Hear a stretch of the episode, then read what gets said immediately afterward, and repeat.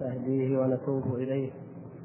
ونعوذ بالله من شرور أنفسنا ومن سيئات أعمالنا. من يهد الله فلا مضل له ومن يضلل فلا هادي له. وأشهد أن لا إله إلا الله وحده لا شريك له وأشهد أن محمدا عبده ورسوله. أما بعد أيها الإخوة الكرام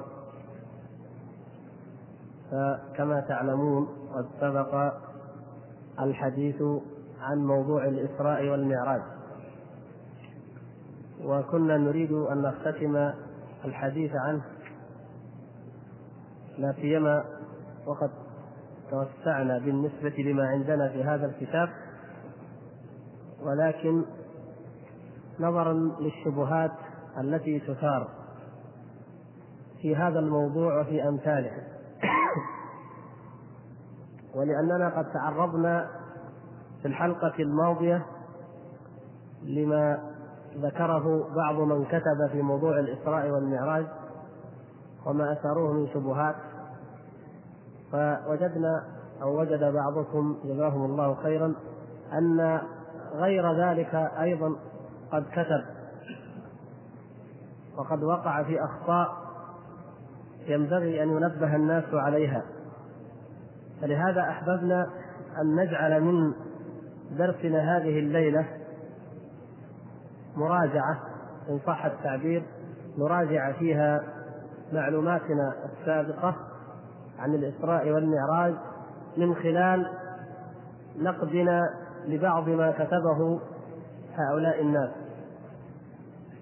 ولكي نعرف أيها الإخوة أن أمور العقيدة وأمور الغيب ضرورية ضروري معرفتها وضروري أن يتكلم فيها بالعلم وأن تدفع شبهات الملحدين أو الجاهلين أو المترددين بالعلم فإنه لا يكشف الجهل والبدعة والانحراف إلا العلم الصحيح. فإذا كان الأمر متروكا لكل من شاء أن يكتب كما يشاء فهذا هو الذي دمر الأمة الإسلامية وفرقها وضيعها فلم تستبن معالم دينها وأصبحت تتخبط على غير هدى. وكل ناعق ينعق بما يشاء فإنه يمكن أن يجتال طائفة طائفة من هذه الأمة ويذهب بها بعيدا عن الطريق المستقيم. وقد كتب مجموعة من الناس أو تحدثوا عن الإسراء والمعراج ولا سيما الموضوع المهم أو الموضوعين المهمين. هناك موضوعان مهمان كما سبق يتعلقان بالإسراء والمعراج. الأول موضوع رؤية الله تبارك وتعالى. وكثير من الناس لا يستطيع أن يفهم هذه الرؤية ولم ولا يتبينها لأنه لم يرجع إلى المصادر الصحيحة من كتب العقيدة الصحيحة فيعرف حقيقة هذه الرؤية كما قد سبق وعرفتم ذلك. والقضية الأخرى هي قضية العلو وإنكار العلو مع أننا كما تعلمون في الحلقة الماضية قرأنا قول الشيخ وأن أن في حديث المعراج دليل قال وفي حديث المعراج دليل على ثبوت صفة العلو لله تعالى من وجوه لمن تدبر وقد جئتم أثابكم الله ببعض هذه الوجوه. فهذان الموضوعان موضوع الرؤية وموضوع العلو. كثيرا ما يلتبس على الناس فهمهما وفقههما. حتى أصبحنا نسمع ونجد من يزعم أنه يرى الله تبارك وتعالى في هذه الحياة الدنيا كما يشاء أو يرى العرش وأن ذلك نتيجة ولايته أو كرامة له على عبادته. فنأخذ هذا الكتيب الذي كتب عن الإسراء والمعراج وجمع فيه صاحبه أقوال بعض المشايخ الذين أخطأوا في هذه الأمور نأخذه كنموذج لنراجع كما قلت نراجع معلوماتنا ونعرف كيف نستطيع من خلال العلم الصحيح والمعرفة الصحيحة أن ننقد ما يخطئ فيه بعض الناس نتيجة الجهل أو نتيجة الانتماء إلى منهج من مناهج البدعة والضلال. هذا الكتاب هو آه، عنوانه الإسراء والمعراج. المؤلف محمد سعيد مبير الطبعة الثانية 1405 وربما إنه موجود عند بعضكم وقد أعطاني إياه بعض الإخوان جزاهم الله خيرا وقالوا أن فيه أشياء ينبغي التنبيه عليها. فوجدت أن الأمر كذلك وأحببنا أن نجعل منه مادة لمراجعة ما سبق.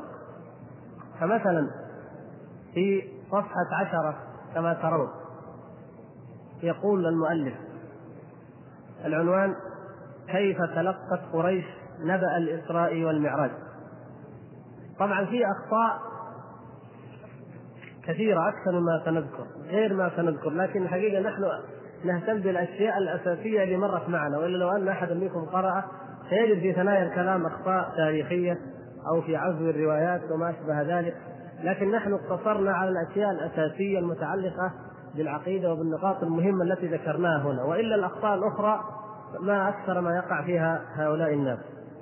فيقول كيف تلقى قريش نبأ الإسراء والمعراج؟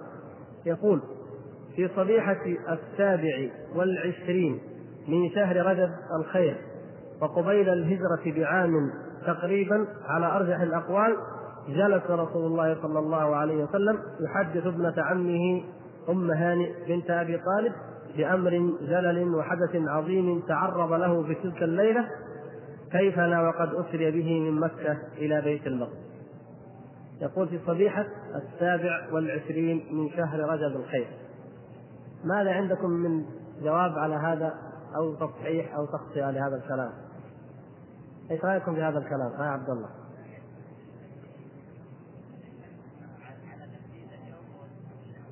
اذا عرفتم لم لم يثبت أن هناك تاريخا للإسراء والمعراج.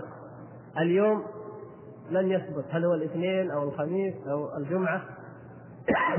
ولم تثبت السنة ولم يثبت الشهر بل كما بينا عن نقل عن الحافظ حجر رحمه الله أن الأقوال في ذلك أكثر من عشرة أقوال. أكثر من عشرة أقوال مختلفة في تحديد هذا اليوم.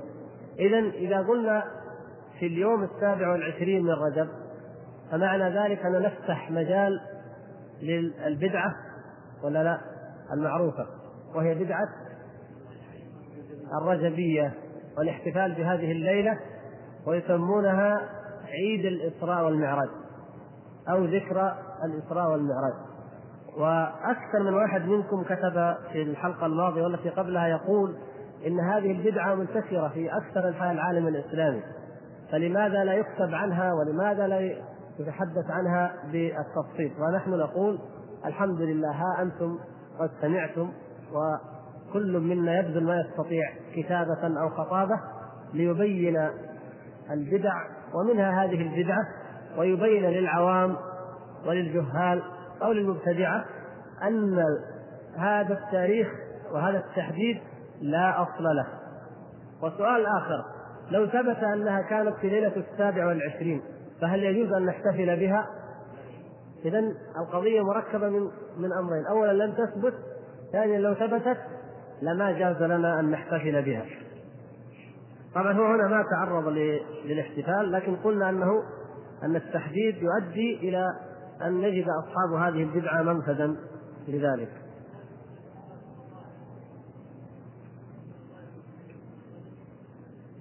أي نعم الأخ يقول صلاة الرغائب أيضا في تخصص في هذه الليلة. البدع إذا فتح بابها لا تنتهي عند حد يا إخوان. دائما الجادة والطريق المستقيم واحد وأن هذا صراطي مستقيما فاتبعوه ولا تتبعوا السبل فتفرق بكم عن سبيله. فإذا خرج المرء أو الطائفة عن الصراط المستقيم فمن الممكن أن يذهب ذات اليمين وذات الشمال ولا يبالي به الله في أي واد هلك. هذا يجب أن نعرفه. وإلا ما بدعة أولى من بدعة. إذا إذا كان الأمر أمر ابتداع فكل واحد يرى أن بدعته هي الأولى. وكما قلنا في موضوع العقليات كل إنسان يرى أن عقليته أن نظريته أن براهينه هي الأولى. في صفحة 40 خطأ بسيط لكن حتى آه، نعرف تتبين به علم صاحبه. بعض الأخطاء واضحة لكنها تدل أو تكشف عن مدى علم صاحبها يقول آه، عن قضية الرؤية ويرد على ذلك شيخ الإسلام ابن تيمية في زاد المعاد فيقول وليس قول ابن عباس أنه رآه مناقضا لهذا في إيش الخطأ في هذا؟ نعم فإذا كان ما يدري أن زاد المعاد لابن القيم فهذا كما تعلمون دليل على أنه لا نثق بمثل هؤلاء الذين لا لا يعرفون أو أبسط وأسهل المراجع التي يعرفها كل طالب علم. آه، صفحة 42 يقول ويقول الشيخ الشعراوي أنا شخصيا لست مع المفسرين الذين يفسرون دنا المدنو منه والداني جبريل لأن جبريل كان مع الرسول صلى الله عليه وسلم وما دام جبريل معه فماذا دنا فكان قاب قوسين أو أدنى. ذلك ملحظ آخر يعطينا أن الدنو في دنا فتدلى شيء آخر من ربه أو ربه منه. إيناس بما يكون من رؤيته للحق أو من كلام الحق له. هذا الكلام نحن كما تذكرون في الحلقة الماضية جئنا بكتاب الشيخ الشعراوي وقرأنا منه بعض المقاطع وعرفنا الأخطاء التي فيه. هذا الكلام موجود في صفحة 63 من كتاب الشيخ الشعراوي الإسراء والمعراج. بهذا النص.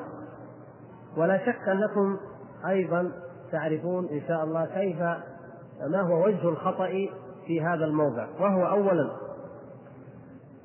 آه، يقول آه، أنا شخصيا لست مع المفسرين الذين يفسرون لنا بأن المدنو أو أو المدنو منه جبريل يقول لماذا؟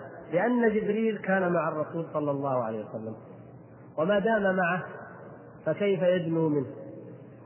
فنحن قد قلنا كما تعلمون الشيخ هنا شارح هذه العقيدة هل تذكرون ماذا لاحظنا عليه في هذا الموضع ولا لا؟ نعم. أيوة قال هو إن الذي في سورة النجم يقول شارح العقيدة إن الذي في يقول من أول عبارة وأما قوله تعالى في سورة النجم ثم دنا فتدلى فهو غير الدنو والتدلي المذكور فهو غير الدنو والتدلي المذكورين في قصة الإسراء. يعني في حديث من؟ شريك الذي هو ضعيف مضطرب. فإن الذي في سورة النجم هو دنو جبرائيل وتدليه كما قالت عائشة وابن مسعود رضي الله عنهما فإنه قال علمه شديد القوى ذو مرة فاستوى وهو بالأفق الأعلى ثم دنا فتدلى. فالضمائر كلها راجعة إلى هذا المعلم الشديد القوى. وأما الدنو والتدلي الذي في حديث الإسراء فذلك صريح في أنه دنو الرب تعالى وتدليه لاحظتم كلام الشارح هنا. ينسب الدنو والتدلي الذي في سورة النجم إلى من؟ إلى جبريل. لا يقول إلى جبريل. وأما الذي في حديث شريك بن عبد الله فهو إلى الله. طيب نحن ماذا قلنا في هذا الموضع؟ أيوه. إذا قلنا ان إيش يعني هل صحيح أن أن الله سبحانه وتعالى دنا تتدلى في ليلة الإسراء؟ ما صح هذا ورد في حديث شريف وهو مضطرب يعني نقول إيش؟ إما أنه شاذ وإما أنه منكر هذه الألفاظ لها تعبيران إما أن نقول شاذه وإما أن نقول منكرة لماذا قلنا هذه العبارة؟ محمد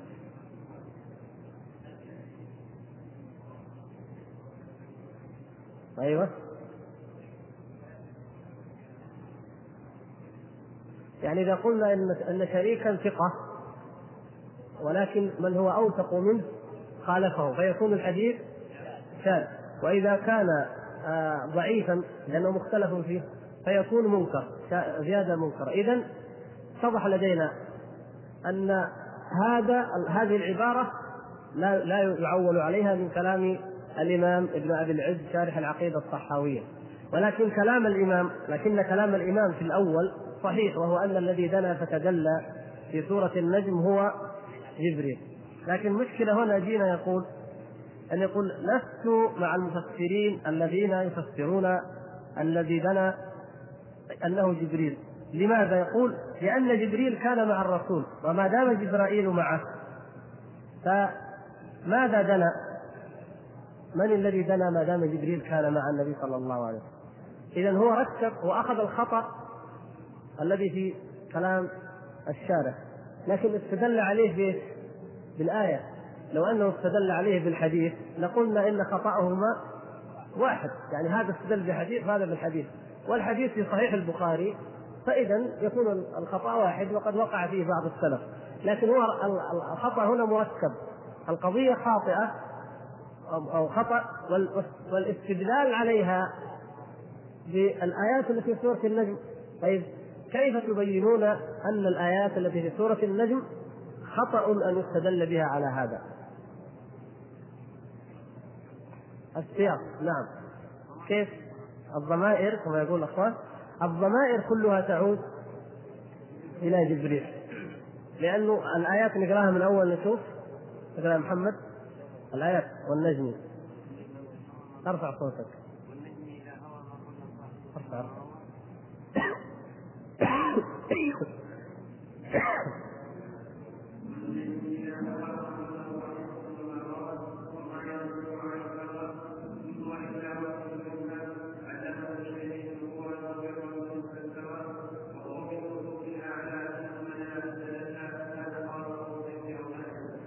نعم إذا واضح أن هذا الكلام علمه شديد القوى علم جبريل محمدا صلى الله عليه وسلم وهذا جبريل الرسول الأمين هو الموصوف بأنه شديد القوى ذو مرة فاستوى وهو بالأفق الأعلى ثم دنا فتدلى. اذا كل الضمائر ترجع إلى جبريل.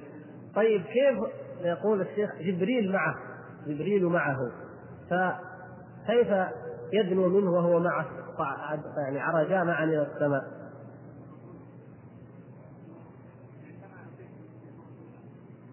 المرة الأولى التي هي إيش؟ فين؟ في أجيال أيوه لاحظتم كيف؟ إذا الخلق هنا من أين جاء؟ النبي صلى الله عليه وسلم دنا منه جبريل وتدلى على خلقته التي خلقه الله تبارك وتعالى عليها في الأرض في أجيال فهذه قضية وقضية الإسراء والمعراج قضية أخرى. لو استمرينا في الآيات نجد أنها أن هذا واضح فيها. يقول ولقد رآه نزلة أخرى. هي هي نزلتان كما في الصحيحين. النبي صلى الله عليه وسلم رأى جبريل على خلقته التي خلقه الله تبارك وتعالى عليها. له 600 جناح رآه مرتين نزلتين. النزلة الأولى في الأرض عندما جاء رآه في أجياد. له 600 جناح قد سد الأفق يتساقط منها مثل اللؤلؤ والياقوت والمرجان. هذه رؤية أو تدني حصل لجبريل عليه السلام وحصلت رؤية له في الأرض. فما وجه أن نقول هو معه هو معه عرجا معا فكيف يدنو منه؟ نقول لا التي الرؤية هذه في الأرض الدنو حصل والنبي صلى الله عليه وسلم في الأرض وجبرائيل جبريل عليه السلام نزل من السماء فدنا من النبي صلى الله عليه وسلم ورآه على هذه الخلقة ولقد رآه نزلة أخرى ثم رأى محمد صلى الله عليه وسلم جبريل مرة أخرى عند سدرة المنتهى وليس هناك لا دنو ولا تدلي لاحظتم هذا إن شاء الله؟ في وضوح ولا باقي فيه إشكال؟ يقول صفحة 43 والقائلون بالرؤية يقولون إن الرؤية ثابتة والكيفية مجهولة. كما يرون كما يرون أن رؤية الله تعالى لا تكون على حقيقته جل شأنه. يقولون إن رؤية الله لا تكون على حقيقته جل شأنه بل تكون على صورة تتناسب مع قوة احتمال المشاهد وإيمانه. وفي ذلك يقول الدكتور عبد الحليم محمود أنا أقول برؤيته صلى الله عليه وسلم لربه سبحانه وبدنوه منه سبحانه على الوجه اللائق. ويقول إن كلمة على الوجه اللائق تفض كل نزاع والله أعلم. إذا نحن آه، انتقلنا من نقله عن الدكتور عن الشيخ شعراوي إلى نقل آخر عن الدكتور عبد الحليم محمود وهو آه، معروف بالتصوف وأكثر كتبه في ذلك. فيقول أنا أقول برؤيته صلى الله عليه وسلم لربه سبحانه. أول شيء أو قبل كذا يقول هذا المؤلف إن رؤية الله تعالى لا تكون على حقيقته يعني هي تقع هي تقع لكن لا تكون على حقيقة الله وإنما تكون على كيفية أو على هيئة على صورة تتناسب مع قوة إدراك المشاهد. هذا الكلام كما تلاحظون فيه إجمال. ما المقصود بهذه الرؤية؟ إن كانت الرؤية في الدنيا هناك كلام وإن كانت في الآخرة فلها كلام أليس كذلك؟ فإذا قلنا إن المقصود هو رؤية الله تبارك وتعالى في الدنيا فأن الأولياء والأقطاب كما هو كثير في كتب الصوفية يزعمون أنهم يرون الله تبارك وتعالى في هذه الدنيا. فماذا فبماذا نجيب هؤلاء الناس؟ الذين يقولون إن أحدهم يرى الله تعالى في الدنيا. نوافق على ذلك؟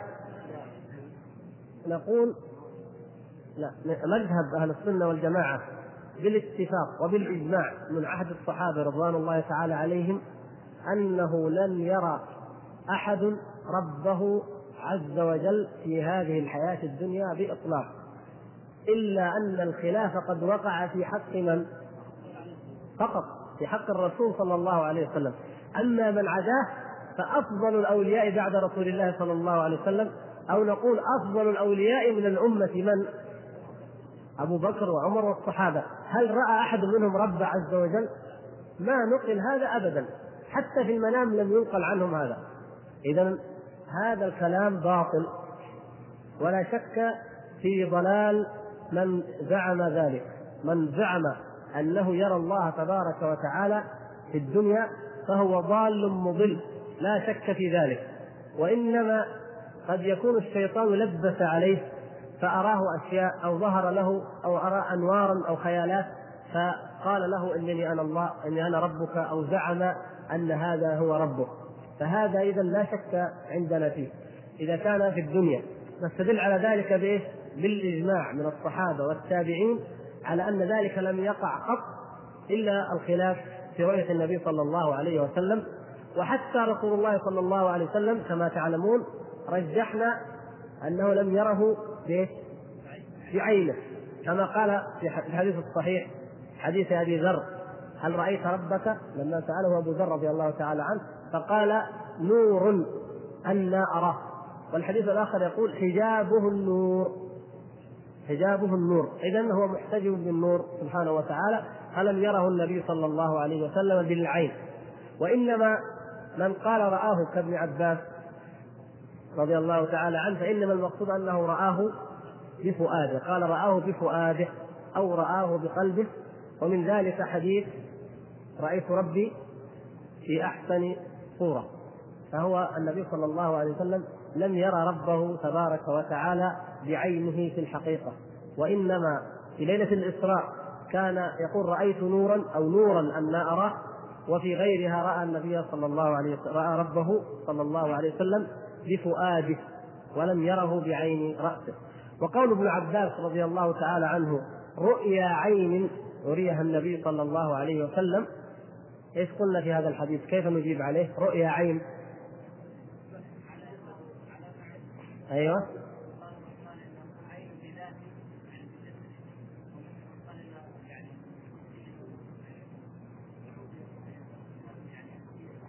هذا هو انه المقصود بها.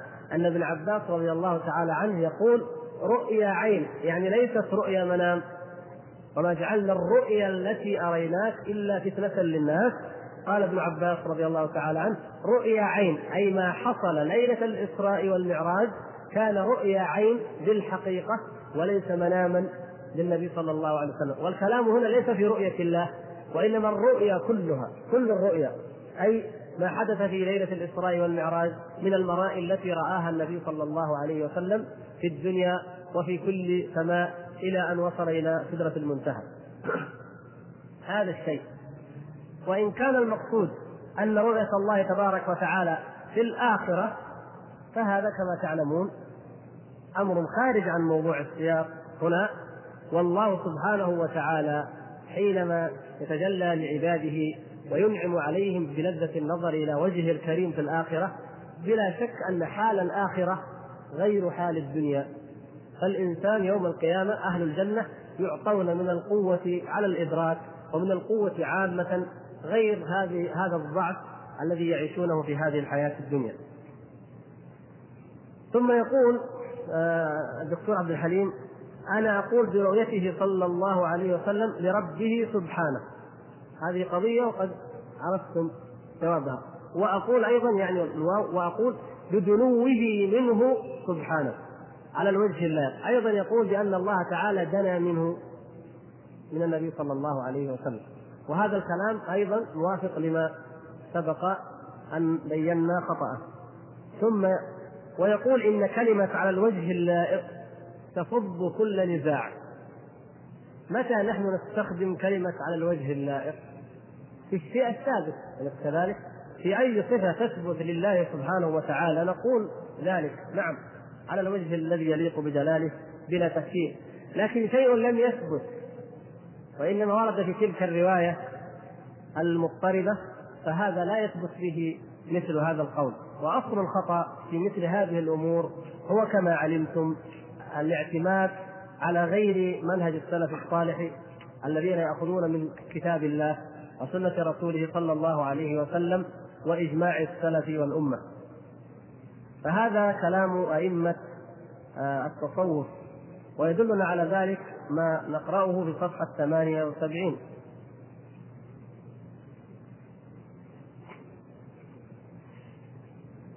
يقول آه، بفقرة عنوانها الوصول إلى الله يعني من آه، من حكم الإسراء والمعراج أو النظرات والعبر في حادثة الإسراء والمعراج موضوع الوصول إلى الله. فيقول الوصول إلى الله يقول فيه الدكتور عبد الحليم محمود بعد وصول الرسول صلى الله عليه وسلم هم لا يكتبون ذلك إلى ربه تعالى أصبح هدف السالكين إلى الله الوصول إلى جنابه. بعد وصول الرسول صلى الله عليه وسلم إلى ربه إلى الله يقول إيه؟ إلى ربه تعالى أصبح هدف السالكين إلى الله الوصول إلى جنابه والوصول إلى الله يعني زوال القلق والاضطراب النفسي وزوال هم الرزق والخوف من الموت وزوال كل ما يصرف الإنسان عن الله تعالى وكل ما يشغل وزوال كل ما يشغل بؤرة تفكيره عنه. كما يعني من جانب آخر الرقي الروحي الدائم والفيوضات الإلهية المستمرة والمعرفة اللدنية المتتالية. والرسول صلى الله عليه وسلم وصل إلى هذا المنتهى وأمر أن يقول وقل رب زدني علما وزيادة العلم في عرف أولياء الله إنما هو زيادة السعادة من أجل ذلك أو زيادة السعادة من أجل ذلك قال أحد العارفين نحن في سعادة لو عرفها الملوك لجالدون عليها بسيوفهم. هذه آه، كما تلاحظون أيضا جملة من الأخطاء المركبة التي ينبغي أن توضح وأمثال هذه العبارات الأدبية المجملة الموهمة يدخل تحتها أبواب من البدع أو من منافذ البدع المؤدية إليها. فأول شيء أنه كأننا نقول كأنه يفهم من قوله بعد وصول النبي صلى الله عليه وسلم إلى ربه أصبح هدف السالكين إلى الله الوصول إلى جناب الله. كأنه هذا الحصر. أول شيء الوصول إلى الله ما هو؟ يعني الوصول إلى الله. هل معناه أن الإنسان يعرج به إلى السماء النبي صلى الله عليه وسلم عرج به. طيب عرج به إلى السماء. كما تعلمون هذه إحدى العجائب والخصائص التي اختص بها الله تعالى نبيه محمد صلى الله عليه وسلم. بعد ذلك بعد ما حصل هذا الحادث أصبح هدف السالكين أن يصلوا إلى جناب الله. ما معنى ذلك؟ يعني نقدر نقول مثلا أن الصحابة رضوان الله تعالى عليهم قبل حادثة الإسراء والمعراج كان هدفهم أن يعبدوا الله من أجل أن يدخلوا الجنة ويفوزوا برضوان الله. فلما جاءت هذه الحادثة وبلغهم إياها النبي صلى الله عليه وسلم قالوا من الآن وراء يصير هدفنا أننا نصل إلى جناب الله. مثلا ما ندري هذا كلام لو صح غير صحيح. وما كان الصحابة رضوان الله تعالى عليهم يعتقدون ذلك. طيب السالكين ناس غير الصحابة؟ إذا كان السالكين ناس غير الصحابة يجوز يصح إنه في ناس غير الصحابة رضوان الله تعالى عليهم. من الصوفية في القرن الثالث ما بعد سموا أنفسهم السالكين ويقولون إن أهم شيء هو الوصول. كما تعلمون أول ما يبتدئ الإنسان في طريق التصوف يسمى إيش؟ مريد. بعدين سالك على طول يوصل يا عبد الله. أول شيء مريد بعدين سالك بعدين واصل. فيقول هدف السالكين اللي في الدرجة الثانية هدفهم إيش؟ الوصول. والوصول لها معنى آخر لا علاقة له بقضية الإسراء والمعراج ولا بما حصل للنبي صلى الله عليه وسلم. فنجد أنه الكلام يحتمل. بعدين جاء هو يبين بكلام آخر. يقول والوصول إلى الله يعني زوال القلق والاضطراب النفسي. طيب وزوال هم الرزق والخوف من الموت وزوال كل ما يصرف الإنسان عن الله تعالى وكل ما يشغل بؤرة تفكيره. أيضا هنا انتقلنا إلى موضوع آخر. طيب زوال القلق وزوال الهم والاضطراب وزوال كل ما يصرف الإنسان عن الله تعالى. يعني مع التجاوز عن العبارات هذه التي تحتمل معاني مجملة هذا يقع أو يمكن أن يقع لكل إنسان يعبد الله سبحانه وتعالى مؤمن بالله مطمئن إلى قدر الله سبحانه وتعالى راض بما كتب له الله تبارك وتعالى. ألا بذكر الله تطمئن القلوب؟ فهذا أمر يحصل لكل المسلمين لكل المؤمنين كل من آمن بالله سبحانه وتعالى بل يحصل ذلك للإنسان بقدر ما يزداد إيمانه. لكن هو يريد أن يربط القضية بشيء آخر. يقول كما يعني من جانب آخر ليس هذا هو الجانب الذي كل المؤمنين يشعرون به جانب آخر للمسألة الرقي الروحي الدائم. لاحظتم كيف؟ الرقي الروحي الدائم. يعني إذا قلنا إنسان زال عنه القلق زال عنه الاضطراب زال عنه هم الرزق زال عنه الخوف من الموت زال عنه كل ما يصرفه عن الله سبحانه وتعالى كل ما يشغله عن ذكر الله زال عنه. ما يكفي هذا؟ لا هذا فيه شيء آخر وهو إيش؟ الرقي الروحي أن ترتقي روحه الدائم والفيوضات الإلهية المستمرة والمعرفة اللدنية المتتالية. إذا هناك فيوضات وهناك معرفة لدنية متتالية التي يسمونها أحيانا التجليات أو العلم اللدني المعرفة اللدنية التجليات الفيوضات المشاهدات الكشوفات ألفاظ مترادفة تعني ما يقع في قلوب هؤلاء العباد أو الزهاد أو في خيالاتهم عندما يظنون أنهم في تلك الحالة يبلغون درجة عالية من الإيمان بالله سبحانه وتعالى ومن آه، مثلا آه، الرقي الرقي الروحي الذي يتميزون به عن غيرهم من الناس. ولهذا من هذا المدخل ناتي تدخل القضايا الخطيرة جدا كما تعلمون. مثلا كما مر معنا في مسألة التوحيد.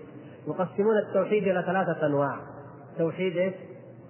العامة بعدين توحيد الخاصة بعدين توحيد خاصة الخاصة. هذا هو الوصول. الواصلون هم الذين بلغوا إلى توحيد خاصة الخاصة. يعني أصبح الأمر عندهم كما يذكر هنا أصبح أمر آه، رقي روحي فأصبحت هناك فيوضات وكشوفات وتجليات ومشاهدات ينقطعون بها عن الدنيا وعن الخلق.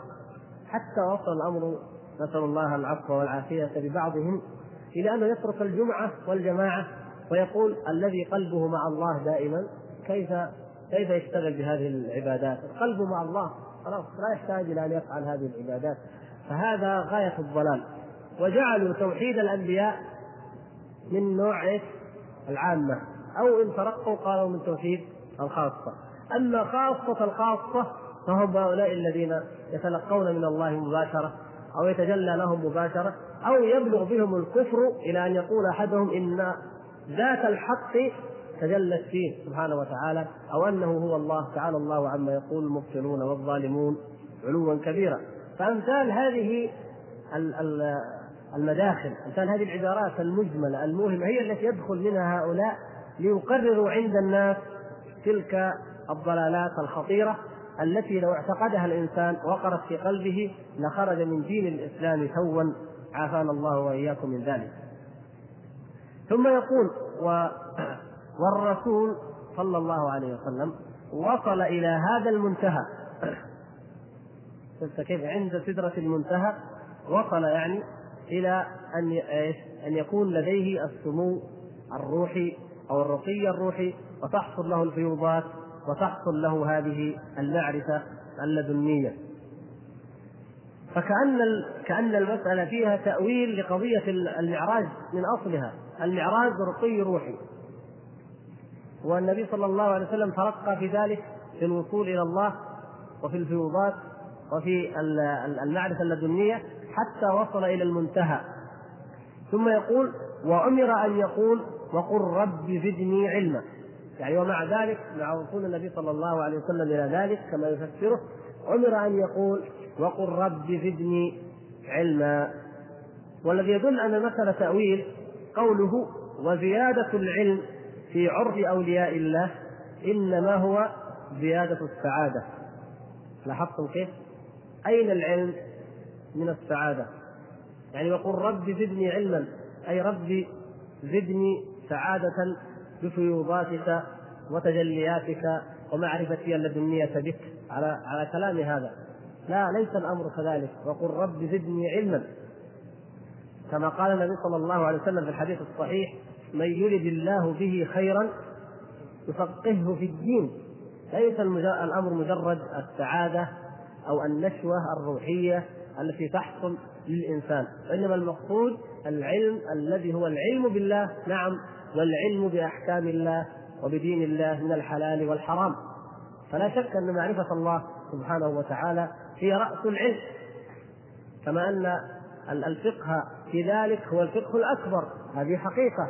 لكن هذا العلم بالله هو معرفته تبارك وتعالى من عن طريق الوحي وعن طريق الأدلة وعن طريق الإيمان به ايمانا صحيحا كما أخبر سبحانه وتعالى. وليس مجرد تأملات ولا آه، نشوات يقال إنها فيوضات وإنها تجليات ترد على الخاطر وترد على القلب. ولذلك يدعي كل قطب أو كل ولي أنه تجلى له ما لم يتجلى للآخر. يختلف كلامهم. كل منهم يقول إن ربه لم تجلى له ناداني ربي قال لي كذا وهذا يقول قال لي كذا وهذا يقول رأيته كذا اذا هذا يدل على إيش؟ الاختلاف هذا يدل على أنها تصورات ذاتية خيالية حسب ما يفكر فيها الواحد منهم وحسب ما يعني يهتم به تأتي هذه الأمور أما العلم بالله سبحانه وتعالى العلم الحقيقي فإنه يأتي في القرآن وفي السنة ويفهمه الصحابة ويفهمه السلف فهما صحيحا فلا يختلف ابدا لأنه أمور محددة ومضبوطة ومكتوبة وليس مجرد يعني أن يطلق العنان للخيال والفكر يتوه كما يشاء. فالعلم اذا كما تعرفون هو غير السعادة أو النشوة التي تحصل بذلك.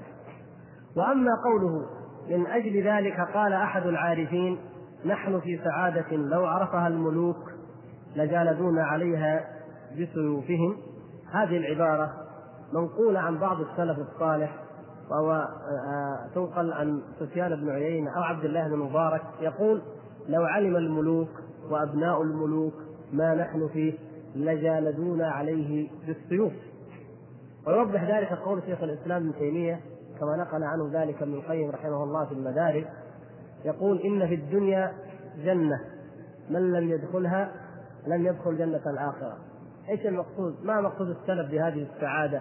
وبهذه الجنة بهذه الطمأنينة بهذه الراحة. هل هي هذه النشوات الفيوضات الرقي الروحي كما يسمونه؟ لا. المقصود أن هؤلاء الناس يذكرون الله سبحانه وتعالى. السلف الصالح يذكرون الله يناجون الله بالمشروع يتعبدون الله تبارك وتعالى بالمشروع من العبادات.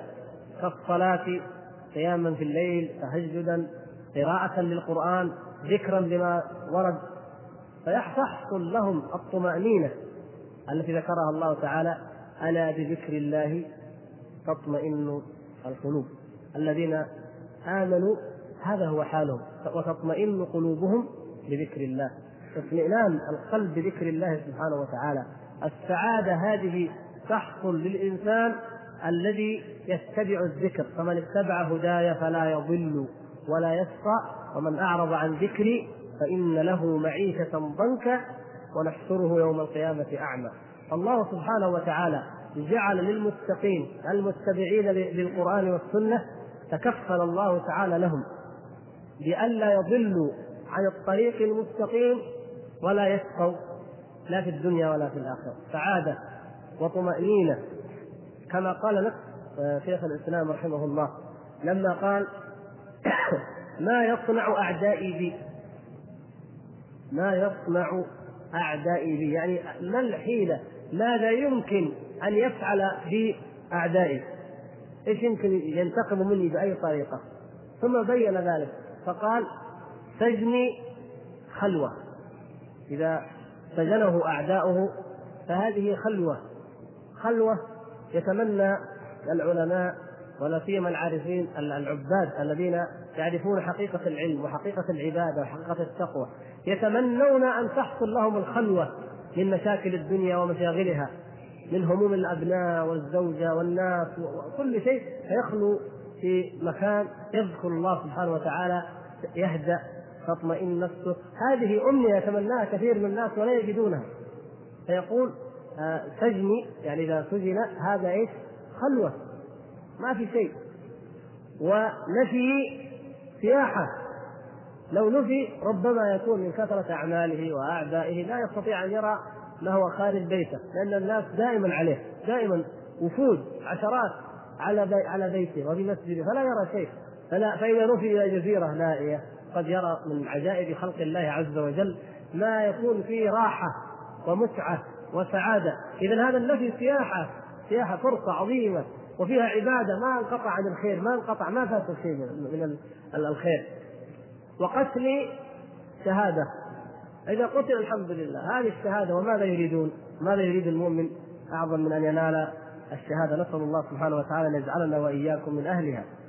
فإذا هذه هي السعادة التي يتكلم فيها علماء السلف. فيقولون لو يعلم الملوك وأبناء الملوك ما نحن فيه لجالدون عليه بالسيوف. يعني أصحاب الدنيا أصحاب المال وأصحاب الملك والجاه والسلطان يريدون السعادة يبغى يتمتع. بأي شيء يتمتع؟ مثلا يجيب ناس يحبهم كذا يجلس معاهم يسولفوا زي ما يبغوا يجيب أنواع الطعام يجيبوا مثلا إذا كانوا ممن عصى الله عز وجل يجيبوا النساء يجيبوا الخمر يجيبوا أنواع الملاذ الطرب اللهو. هذا يعني الآن كما تعرفون الناس من عصى الله سبحانه وتعالى وكان مقتدرا ذا مال أو شأن السعاده عنده يقول نذهب إلى بلد أجمل مثلا منطقة في العالم نذهب إلى هناك وننزل في افخم فندق ونقيم السهرات والحفلات وننفق كما نشاء ليش؟ حتى نشعر بالسعاده ونشعر بالراحة نترفه نتسلى. الناس كذا يعني هذا غاية ما يريدون من السعاده ولكن والله لا يشعرون والله إلا بالشقاوة. ومن أعرض عن ذكري فإن له معيشة ضنكا. شقاوة يمل. أجمل أجمل منظر تراه في الدنيا من المناظر الطبيعية. إذا تكررت عليه ثلاث أربع مرات بسيط وصار عادي جدا. أجمل بناء تدخله إذا دخلته كذا مرة اذا دخلته أكثر عادي جدا ما عاد يثير انتباهك بل يملون النساء يملون الخمر يملون يلجؤون المخدرات قد يملون حتى المخدرات فينتحر. هذا ما يقع فيه أكثر الناس. يبحثون عن السعادة لكن ليس هذا طريق السعادة. الله تعالى جعل هذا طريق الشقاوة وسبب الشقاوة. المعيشة الضنك. على أرجح التفسيرين أنها الحياة في الدنيا. كما قال في الاعراب معايش. المعيشه جمعها معايش هي الحياة أو هي ما الحياة الدنيا. وبعدين ونحشره يوم القيامة أعمى. هذا دليل أنه في الحياة الدنيا معيشة ضنك. هذا أرجح من أن نقول إنها في القبر. ثم يوم القيامة يحشر أعمى. أين السعادة؟ أين الطمأنينة؟ لا يجدها أبدا. فيبحثون عنها. لو أن أحدا من هؤلاء الناس في أثناء بحثه عن السعادة وهو خارج يريد أن أكثر من خمسين ألف أو أربعين ألف إنسان رأوا هذه اليد وهذه كرامة للإمام هذا الإمام الرفاعي. كيف القطب؟ إذا يجب على الإنسان إذا أراد أن يفهم أعمال القطب أن ينسى أن يلغي عقله. لأنه يقرأ أنه رجل وعاش ومات وكذا وفي نفس الوقت يقرأ أنه من الأزل وإلى الأبد وفي السماوات ويرى العرش ويرى الملائكة ويعلم أشياء متناقضة تماما. هذا ما يمكن أن نقول بالنسبة لدعوى القطب عند الصوفية. وبعدين طبعا كل الأمور كما تعلمون التي لا ضابط لها. صار كل ما طلع واحد سمى نفسه القطب. وأصحابه سموه القطب. إيش المانع؟ فكثر الاقطاب جدا.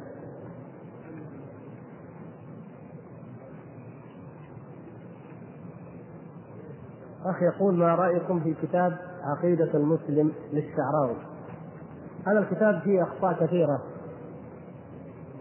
أكثره يعني أخطاء المسائل تقررها لا دليل عليها من الكتاب ولا من السنة إما أنها مخالفة للكتاب والسنة وعقيدة السلف وفيها أمور أيضا قد تكون صحيحة لكن قررها تقريرا عقليا دون اعتماد في الأصل على على النصوص فلهذا لا لا يعتمد عليه في العقيدة.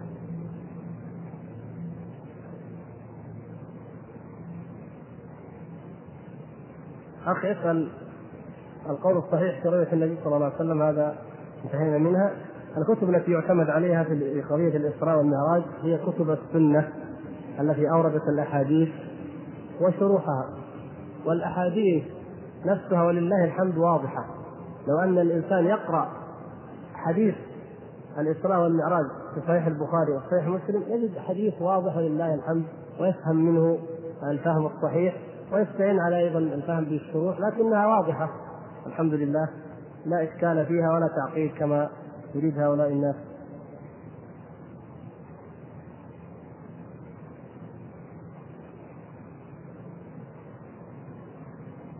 الاخ يقول بيت شعر من الأبيات الصوفية يمكن تصدق هجرت الخلق طرا في هواك وأيتمت العيال لكي أراك. والله لو قطعوني بالحب إربا ما حن الفؤاد إلى سواك. يقول ألا يحمل معنى الرؤية في البيت على الرضا والرحمة التي حجبوا عنها بسبب الذنوب؟ لماذا لا يكون البيت هذا بيت غزل واحد يتغزل في محبوبته؟ يعني اقرأ عليكم تشوفوا. هجرت الخلق طرا في هواك قال ويتمت العيال لكي أراك. ولو قطعوني في الحب إربا ما حن الفؤاد إلى سواك؟ إيش المانع؟ في مانع؟ إيش اللي خلينا نظن أن هذا في الله؟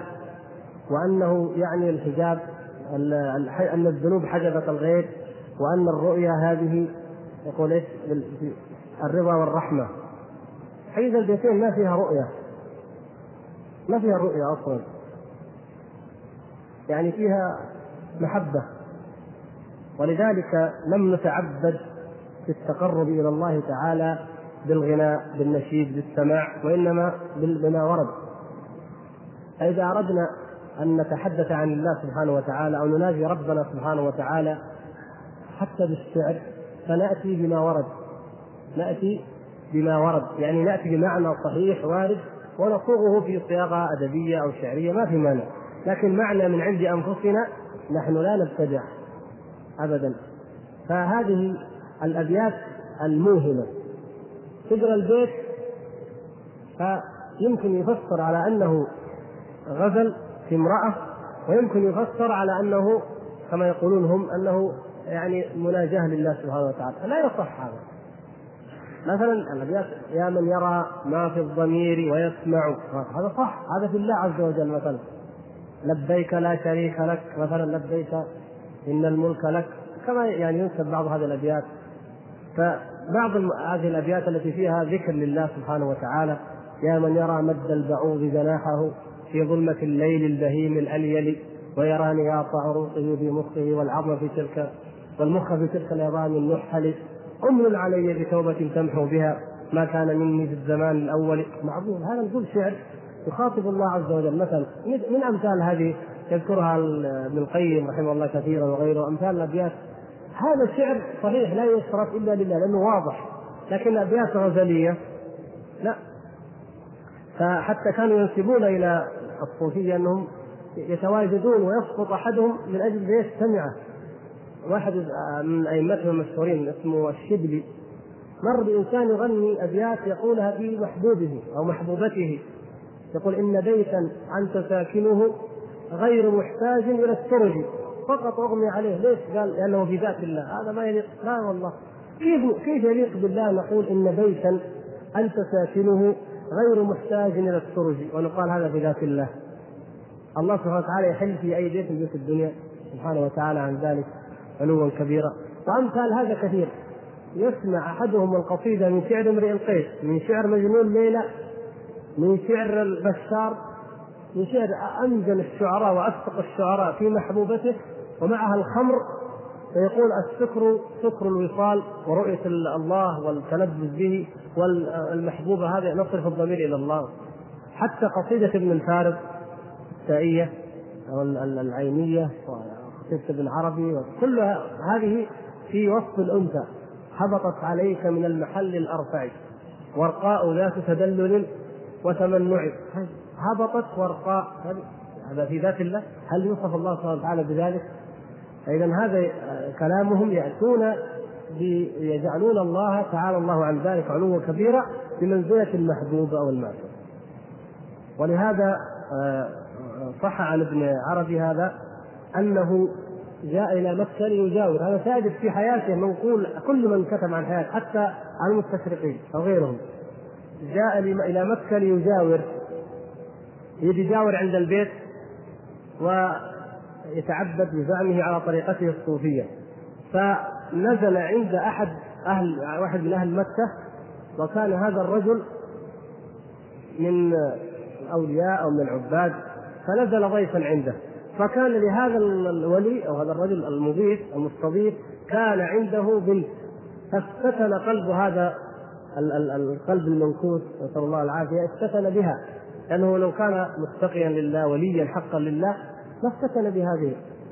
فكان ذكر حتى هو في كتابه وبخطه يقول أن أكثر ما قال في ديوانه ترجمان الأسواق أنه في الغزل ابنة الشيخ فلان.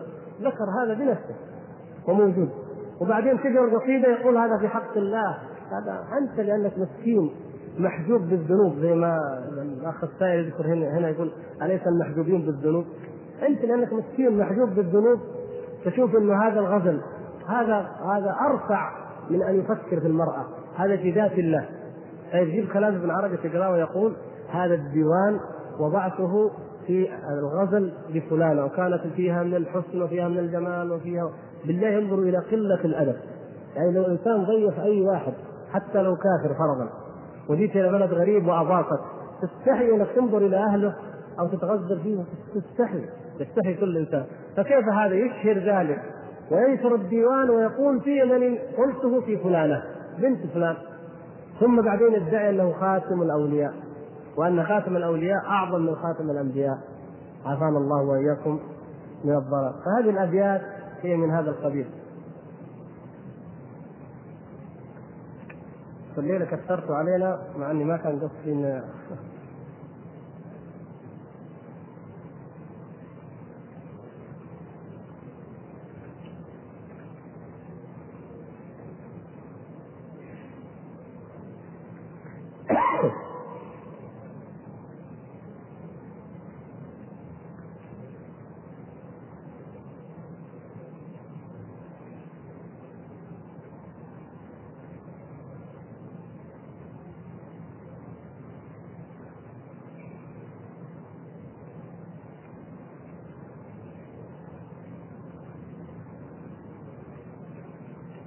الحقيقة في اقتراح وجيه ذكره احد الإخوان ينبغي أن نهتم فيه جميعا.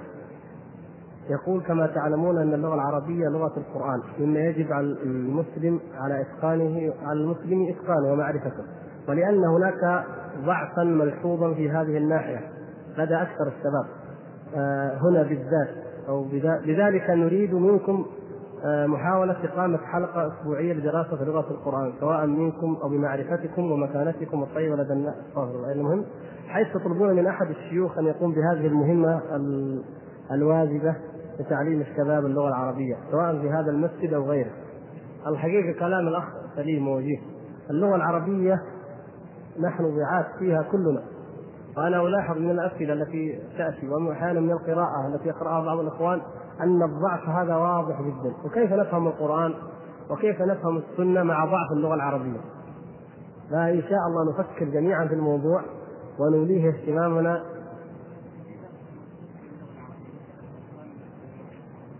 طيب جزاك الله خيرا. الأخ عبد الله يقول إن في المدرسة الخيرية في مسجد الأمير سلطان في هذا الحي شمال غرب غرب هنا يسمون البازار جنب البازار ما أدري يسمونه. المهم في كيلو ثلاثة مسجد الأمير سلطان في درس للشيخ آه، أحمد بن صامل السلمي. متخصص في اللغة العربية هو ودرسه في ذلك يوم يوم السبت. يوم السبت يعني زي أمس بعد العصر هناك درس للغة العربية. وإن شاء الله لو أمكن أيضا إقامة درس غير ذلك فأظنه طيب أيضا. لكن هذا ما دام موجود ينبغي أن لا نفوته إن شاء الله تعالى.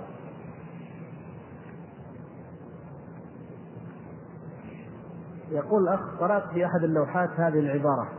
حركات الافلاك لا تديم على أحد نعمه ولا تبقي عليه نقمة. قال هذه العبارة فهل لهذه العبارة علاقة بالصوفية؟ وماذا يقصد بالأفلاك؟ هذه علاقتها بالدهرية الذين قالوا ما هي إلا حياتنا الدنيا نموت ونحيا وما يهلكنا إلا الدهر. وهذه مع الأسف انتشرت انتشار فظيع في الناس. حكاية أن الأفلاك هي التي تباعد بين الناس أو حركات الأفلاك هي التي تباعد بين الناس. في مرة كان واحد يغني يقول دار دارت الأفلاك بي أو كذا. كيف دارت الأفلاك؟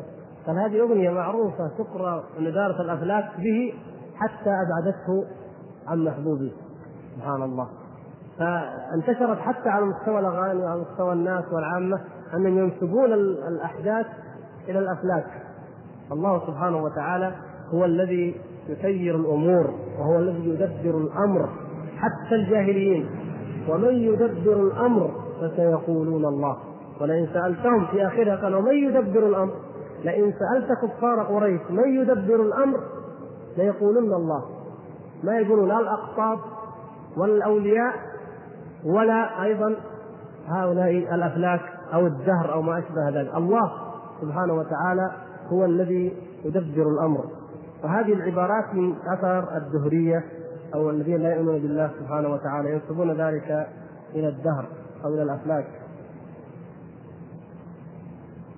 الأخ يقول ما ذكرته عن المهدي من الأعمال والأقوال ألا يمكن أن تكون مدسوسة عليه طيب أين الحقيقة؟ نريد الصورة المقابلة الصحيحة الموجودة الآن من حياته هذه الكتب أنا قرأت منشوراته التي كتبها بيده وحفيده كتب كتاب يسألونك عن المهدية هذا كتابته كتابة أحفاده فإذا كانت هذه مدسوسة أين الصورة الحقيقية؟ يعني أين أين نجد حقيقته وأنه رجل مستقيم؟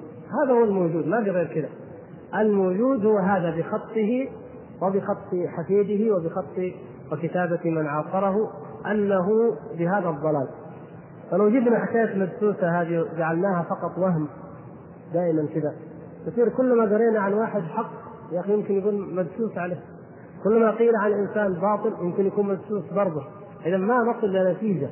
فلا تقال هذه العبارة إلا مع وجود بينة أو قرينة قوية تجعلنا لا نقول بذلك بهذه المناسبة تذكرون أن تحدثنا عن الآمدي ولا لا؟ الآمدي تذكرون إيش قلنا فيه من علماء الكلام؟ طبعا الحديث عن الآمدي كان منقولا عن الحافظ الذهبي والحافظ الذهبي نقله عنه من؟ الحافظ ابن حجر يعني هؤلاء الأئمة ما ما في أكثر من هؤلاء الأئمة في علم الرجال الذين أعلم المتأخرين بعلم الرجال كان الإمام الذهبي رحمه الله ثم جاء الإمام ابن حجر رحمه الله فتفوق على شيخه أو على شيخه في الكتب عن طريق الكتب الإمام الذهبي رحمه الله فكتب عنه. كتب في لسان الميزان وقرأنا عليكم ذلك لعلكم تذكرون أنه صح الذهبي قال كذا صح عنه أنه كان لا يصلي وأن تلاميذه وضعوا له إيش؟ وضعوا الحبر في رجله. ثلاثة أيام والحبر في محله معناه ما توضأ. فبعض المشايخ الله يهديهم بعض الطلبة يقول كيف كيف نقول عن عالم من علماء الإسلام صح عنه أنه لا يصلي؟ طيب نحن متى سلمنا أنه عالم من علماء الإسلام؟ ما هو لو كان عالم من علماء الإسلام ما خرج الصلاة صح؟ ما إذا صح عنه أنه لا يصلي إذا ليس عالم من علماء الإسلام وإنما هو عالم من علماء الكلام. هذه حقيقة موجود له مؤلفات في الكلام وفي الأصول هذا صح. لكن إذا ما دام هذا قد ثبت عنه وقد صح عنه نقول إنه عالم من علماء الإسلام؟ ما نقول. يعني نحن نحن بين أحد أمرين إما أن نثبت أنه عالم من علماء الإسلام إذا لن يصح عنه هذا صحيح. لكن إذا صح عنه ترك الصلاة ما صار عالم من علماء الإسلام ولا لا؟ إذا ما ما في تنافي بين أن نقول صح عنه ذلك ما دام انه هذا قول من علماء الأثبات منقول من تاريخ الإسلام الذهبي بسند متصل. ما دام ثبت هذا إذا ما عاد عالم من علماء الاسلام ما يجي واحد يقول يا أخي هذا مدسوس عليه. هذا عالم كيف يقول هذا؟ يا أخي لو كان عالم ما فعل. فانت إيش الدليل عندك على أنه على ما يخالف ذلك؟ يعني قضية مدسوس عليه أو مثل هذه العبارات يجب أن نفهمها في حدود فهمها الصحيح. أخ يقول بخصوص الراتب المهدي هذا اللي قريناه آه، يزعمون أنه خاص والقرآن عام. فلذلك يقدس عندهم الراتب أكثر من القرآن. هذا هذا ما كتبه أحدكم. ونرجو أنه ما كتب ذلك إلا إن شاء الله على علم وعلى اطلاع. وعلى كل حال العهده فيه عليه على أخيكم الذي كتب هذا. فلا يستبعد على أي حال. لأن التيجانية قالوا ما تعلمون. فلا يستبعد على المهديه أن يقولوا ذلك وهما المشرب واحد.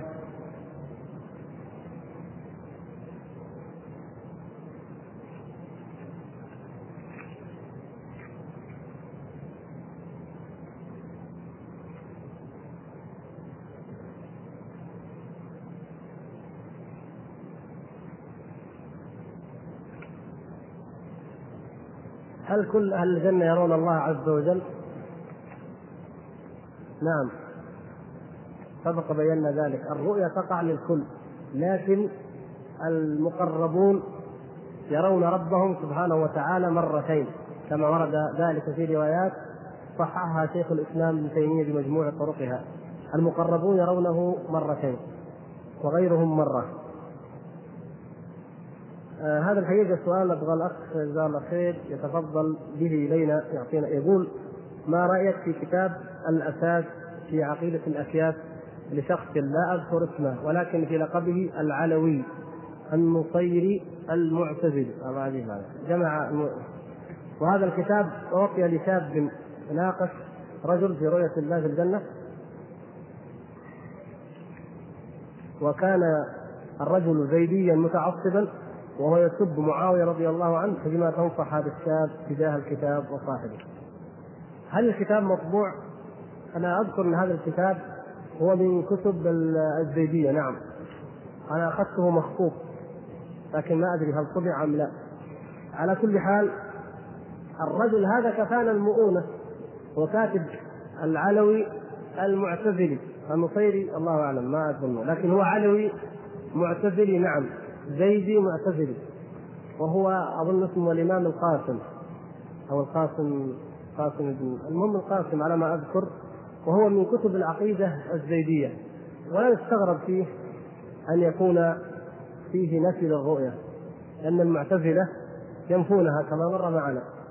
وننصح هذا الأخ أن يتجنب المعتزلة أن يقرأ ما قاله العلماء في المعتزلة وفي أشبههم مما ذكره علماء السنة وعلماء الجرح والتعديل.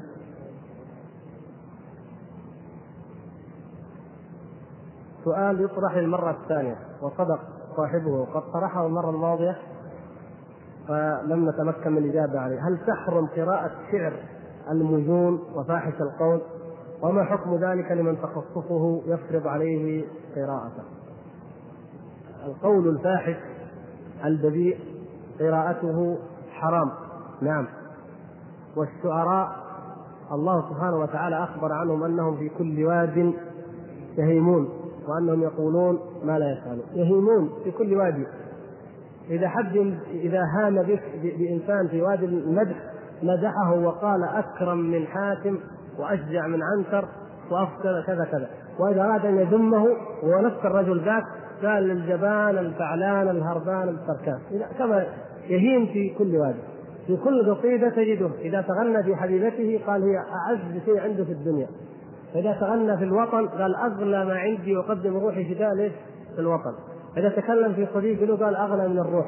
كل موضع يهين ما له ضابط معين. هكذا. إلا الذين آمنوا وعملوا الصالحات وذكروا الله كثيرا وانتصروا من بعد ما ظلموا. الذين جعلوا شعرهم في سبيل الله عز وجل. فالشعر كلام. حسنه حسن. ورديئه رديء كلام من جملة الكلام. ولأن يملأ أن يمتلئ جوف أحدكم قيحا حتى يريه يريه خير له من أن يمتلئ شعرا. هذا الحديث لو رجعت من كتاب الفوائد لابن القيم رحمه الله ذكر معاني لطيفة في هذا إنه الشعر الفاحش المجنون الخليع لأن يمتلي جوف الإنسان قيح صديق يمرض القلب نفسه هذا خير من أن يمتلي من هذا الشعر قصائد الحب وقصائد الغزل والمدح الكاذب والفخر الكاذب وأمثال ذلك مما لا خير فيه ومما يشغل عن ذكر الله ويلهي الإنسان عن طاعة الله والقلب كالإناء إذا ملأت الإناء هذا إذا ملأته بالماء لم تجد محل تضع فيه عسل مثلا أو العكس مثل الإناء فإذا عبد بالشعر من أين يأتي القرآن؟ والوقت إذا افرغ بالشعر من أين يأتي القرآن؟ التخصص يفرض عليه ما أظن ما أظن إنه لازم إنه يفرض عليه. يعني كيف؟ يعني أنت بطوعك دخلت هذا التخصص. ممكن أن تترك هذا القسم. أيضا يجب على الإنسان أنه يساهم في الإصلاح قبل أن يترك. انظر إلى هذا القسم. مثلا قسم الأدب غالبا في الاقسام الأدبية يكون هذا الشيء. يجب عليك أنك تنبه المسؤولين المدرس المسؤول في الكلية من هو أعلى منك تنبه إلى أن هذا الديوان فاحش وهذا الديوان فيه وهذا الشيء لا يجوز وهذا لا يصح. يجب عليك أن تنبه إلى ذلك وأن تقرر مناهج إسلامية صحيحة مثل مادة النصوص مثلا والحمد لله الآن مثلا مناهج المتوسطه والثانويه الفترة الأخيرة جاءوا بأشياء طيبة ونشيط طيب. أول كانت لأبو شبكة وإلياس وانطوان وفلان لكن تعدلت. نتيجة إيش؟ كتب مدرسون وكتب طلاب واستنكروا فعد. فهذا من واجبنا. نحن نأمر بالمعروف وننهى عن المنكر. إذا كان كما يقول الأخ مثلا هذا مقرر عليكم مثلا شعر ديوان ماجن أو كذا من حقك أنك تكلم المدرس أو رئيس القسم. وبالذات الجامعة كما تعلمون. معروف أن الجامعة المدرس هو الذي يعدل المنهج كما يشاء أو في الأحرى يمكن يعطي شيء يقدم شيء على شيء. ما ما هو يعني مجبر على صورة معينة. ويمكن أن حتى لو قيل لك من شعر عمر بن أبي ربيعة فرضا على ما فيه من غزل ممكن تختار قصائد ما فيها المعاني الإباحية مثلا. فيعني بيدنا إن شاء الله ما هو شيء مستحيل.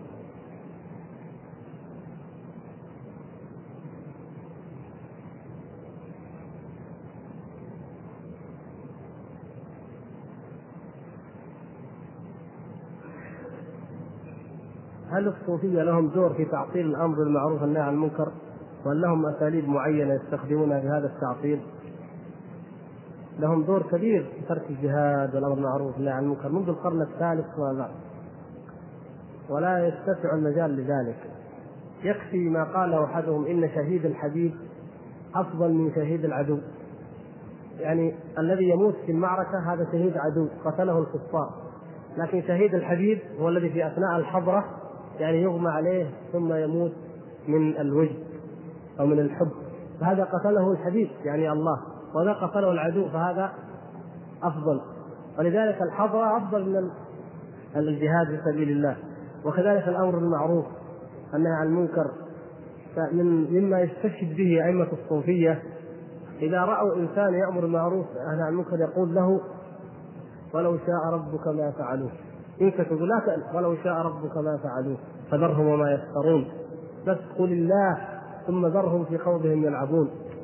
بل وصل الأمر بعضهم إلى أن نقول إن الأمر بالمعروف والنهي عن المنكر اعتراض على أمر الله القدري والكوني يقول إيش؟ يقول لك ربك لو شاء هو اللي شاء هذا وفعله ويختبر عباده وكذا. فإن فإذا أنت قلت له تعالى صلي أو اترك الخمر فإنك والعياذ بالله تعترض على أمر الله الكوني وأمر الله القدري تذكروا قلنا لكم لما دخل هولاك بغداد وقاد الرجل القطب كما يسمونه قاد الفرس بهولاك ودخل بغداد فسأل واحد الجهال كان يعني عنده بقية لكنه جاهل فقال هل فعلت بهذا بأمر؟ هل فعل كيف تفعل هذا وأنت شيخ المسلمين؟ هل فعلته بأمر أو بغير أمر؟ برضو ذاك مسكين تعبان قال لا فعلته بأمر. قال إذا خلاص ما دام بأمر يعني يعني مأمور من الله انه يقود فرس للكافر. فليش؟ يقول لك هذا أمر الله قدر الله. لما جاء الاستعمار الفرنسي ودخل إلى تونس والمغرب العربي جاء قطب من أقطابهم أو من شيوخهم فقاد نفس الشيء قاد الخيل للجنرال الفرنسي. قال جاءني الخضر عليه السلام البارح وقال لي يجب على الجميع المغاربة أن يدخلوا في طاعة فرنسا. ونحن هذا نطيع أمر الله ونطيع أمر الخضر. فهكذا فهم لا يأمرون بالمعروف ولا ينهون عن المنكر. وقد يتعلمون لذلك بعلل غير هذا الشيء. قد يكون منهم من هو أقل. كأن يقول يعني الاشتغال بالذكر والاشتغال بالفضائل أفضل من الأمر بالمعروف وأفضل من النهي عن المنكر وهذا أيضا من الباطل لأن الله سبحانه وتعالى جعل خاصية هذه الأمة كنتم خير أمة أخرجت للناس تأمرون بالمعروف وتنهون عن المنكر وتؤمنون بالله. طيب ليش ما قالوا تؤمنون بالله؟ الإيمان في شيء يقدم عليه؟ الإيمان أعظم شيء لكن تؤمنون بالله اليهود يعني من بعث فيهم من آمن بموسى عليه السلام. بلاش اليهود لكن من آمن بموسى عليه السلام من أهل الكتاب يؤمنون بالله ولا لا؟ من آمن بعيسى من النصارى يؤمنون بالله ولا لا؟ يؤمنون. هذه الأمة لها ميزة. فلذلك قبل أن يقول تؤمنون بالله أنتم تأمرون بالمعروف وتنهون عن المنكر هذه خاصة. وتؤمنون بالله قال ولو آمن أهل الكتاب زي ما أهل الكتاب مؤمنين. اذا هذه خاصية لهذه الأمة. يريد أن يفقدوا هذه الأمة خاصيتها. وكفى بذلك إثما مبينا. التوابين الإمام المقدسي هذا مو من كتب الصوفية لكن من كتب الرقائق والفضائل. فيه بعض حكايات قريبة من الصحة وفي بعض القصص التي آه، يعني قد لا تكون آه، مستحسنة. فهو كحال الرقائق. كتاب نور الإيضاح من فقه الحنفية أن أبو حنيفة رأى الله تعالى 99 مرة. في المنام والمئة رب في المرة المئة سأله دعاء إلى آخر ذلك. المقصود أن هذا الكتاب نحتاج أن نراه وهذه القصة تحتاج إلى سند. يجب أن نعرف السند ونحكم عليه وهذا الظاهر لا يصح. هذا من الأشياء العينية ما ما شفناه في أول الدرس في أول الأسئلة. يقول الأخ أو يسأل سمعنا منكم عن الأوراق التي تكتب آه، حجبا ورموزا أو حروزا نعم حروزا. وفيها آيات الله ومعها بعض الكلام غير المفهوم من لغات أخرى. ولكن هذه الورقة التي بيدي بها أرقام وجداول كما تقولون فيها جزاكم الله خيرا. آه، سؤالي الآخر عن الخيرة التي تعمل للشاب والفتاة الذي يريد الزواج. فيجمع اسمه واسم الفتاة ويؤتى بكل حرف من اسمه برقم وتجمع وتطرح منها التسعات. ثم ينظر في الجدول عن خيرته فيه. هذا السؤال يذكرني الثاني لا انساه الأول شفتوا هذه الصورة واضحة للجميع.